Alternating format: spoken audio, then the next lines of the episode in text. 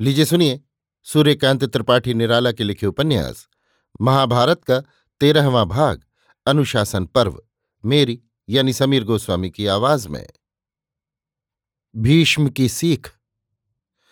धर्मराज युधिष्ठिर के मन में आया, राज्य तो फिर से स्थापित हुआ, परंतु अनुशासन की शिक्षा देने वाला योग्य अभिज्ञ जन दूसरा भीष्म के सिवा कोई नहीं, इसलिए भीष्म से इसकी शिक्षा लेनी चाहिए।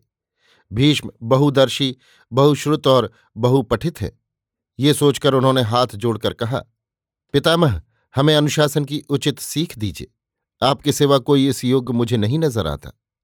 भीष्म ने युधिष्ठिर के आग्रह पर अनेक प्रकार की शिक्षाएँ मोक्ष धर्म वर्णाश्रम धर्म, राजधर्म, राज्य अनुशासन आदि की दी। इनसे महाभारत का अनुशासन पर्व ओतप्रोत है। युधिष्ठिर एकनिष्ठ होकर भीष्म की गंभीर, उदार, प्रभावशालिनी शिक्षाएँ सुनते रहे। भाग्य और कर्म के प्रश्न पर भीष्म ने कहा, भाग्य और कर्म में भेद नहीं। मान लो, भाग्य से कोई राजपुत्र हुआ, पर उसका राज्य किसी दूसरे वीर ने युद्ध करके छीन लिया।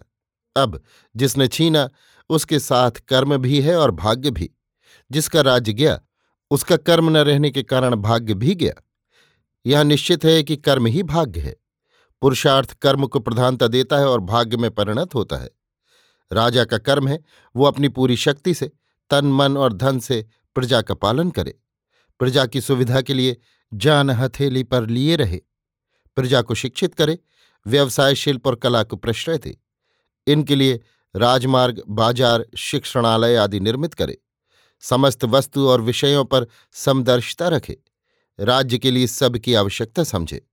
प्रजा का जाति धर्म के विचार से परे पहुंचकर संभाव से पालन और शासन करे। राज्य के उत्पातों से, चोरी डाके आदि से प्रजा की रक्षा करे। इस तरह पुरुषार्थ का परिचय देने पर राजा प्रजाजनों का प्रिय होता है।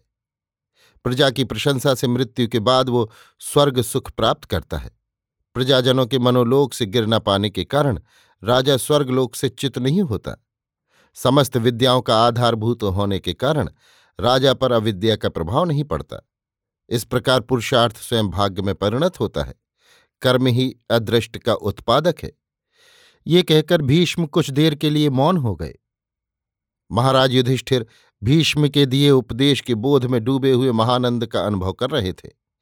फिर प्रकृतिस्थ होने पर भीष्म को प्रणाम कर चले। भीष्म का प्राण त्याग बहुत दिनों तक धर्मराज युधिष्ठिर भीष्म के पास आते जाते रहे। क्रमशः उत्तरायण का समय आया। भीष्म की इच्छा मृत्यु थी। वो सूर्य के उत्तरायण होने पर प्राण छोड़ेंगे, प्रतिज्ञा कर चुके थे। अब वो समय आया। धर्मराज युधिष्ठिर पुरोहित के हाथ, संस्कृति, अग्नि और वाहकों से घी, रत्न, रेशमी वस्त्र, चंदन, पुष्प माल्य यव, तिल, कुश, अगर और चंदन की लकड़ी लिवाकर महाराज धृतराष्ट्र गांधारी, कुंती और नगर के गणमान्य जनों को आगे कर भाइयों के साथ चले। वहाँ जाकर देखा, भीष्म, ऋषि और मुनियों से पहले की ही तरह घिरे हुए हैं। यथा समय इन सबको आकर प्रणाम करते देखकर कहा, ईश्वर तुम लोगों का कल्याण करे। अब हमारा समय आ गया है। हमें अट्ठावन दिन तक शरशैया में रहते बड़ा कष्ट हुआ है। ये समय हमें एक शताब्दी से लंबा जान पड़ा है। धृतराष्ट्र और पांडव विषाण खड़े थे। भीष्म देख कर बोले, हे धृतराष्ट्र, तुम क्षात्र धर्म की कुल बातें जानते हो। पुत्रों के निधन से तुम्हें असह कष्ट हुआ है। पर धर्म का मुँह देखकर ये कष्ट सहन करते हुए संसार का बंधन मुक्त करो। इससे अधिक हम तुम्हें कुछ नहीं कहते। पांडवों के प्रति किसी प्रकार की अनिष्ट चिंतना न करना। वे धार्मिक हैं और बराबर गुरुजनों के लिए श्रद्धा संपन्न रहे हैं। राज्य के वे ही योग्य हैं। फिर एक बार संवेत ऋषि मुनियों की ओर उन्होंने दृष्टि की। ऋषि लोग सजग सजग हो गए। फिर महावीर, महारथ, अपराजित योद्धा चिर ब्रह्मचारी भीष्म प्राणायाम द्वारा प्रयाण करने को उद्यत हुए। उन्होंने मूलाधार में दृष्टि की और क्षण मात्र में उन्हें ज्योतिमंडल देख पड़ा। अपार रहस्य सृष्टि को देखते हुए भीष्म जहाँ से आए थे, वहाँ पहुँच गए। स्वर्ग में उनके स्वागत की बड़ी तैयारियाँ थीं। देवकन्याएँ मंगल गीत गाती हुई भीष्म को ले गईं। पांडवों ने देखा पितामह का शरीर निष्प्राण हो गया है। पांडव इस महात्मा नरश्रेष्ठ के प्रयाण से दुखी होकर रोने लगे।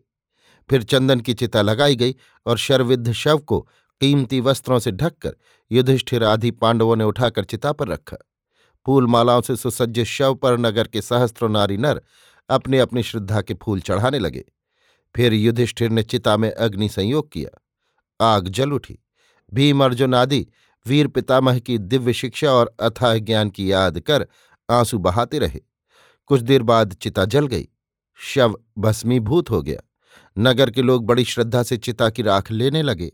इस तरह प्राय समस्त भस्म समाप्त हो गया।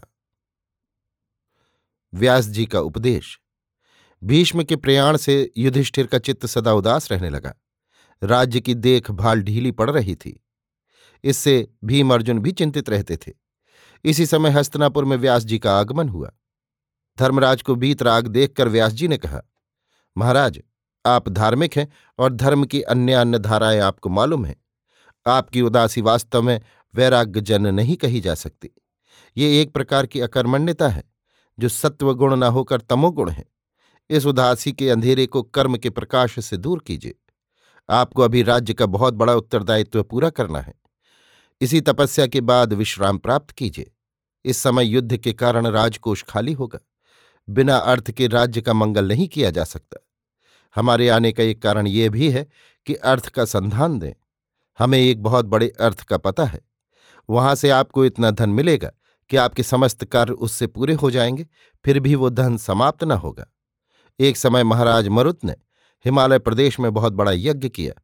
उन्होंने इतना धन ब्राह्मणों को दिया कि वे लोग सब ले नहीं जा सके। वो पड़ा हुआ धन इस समय मिट्टी के नीचे है।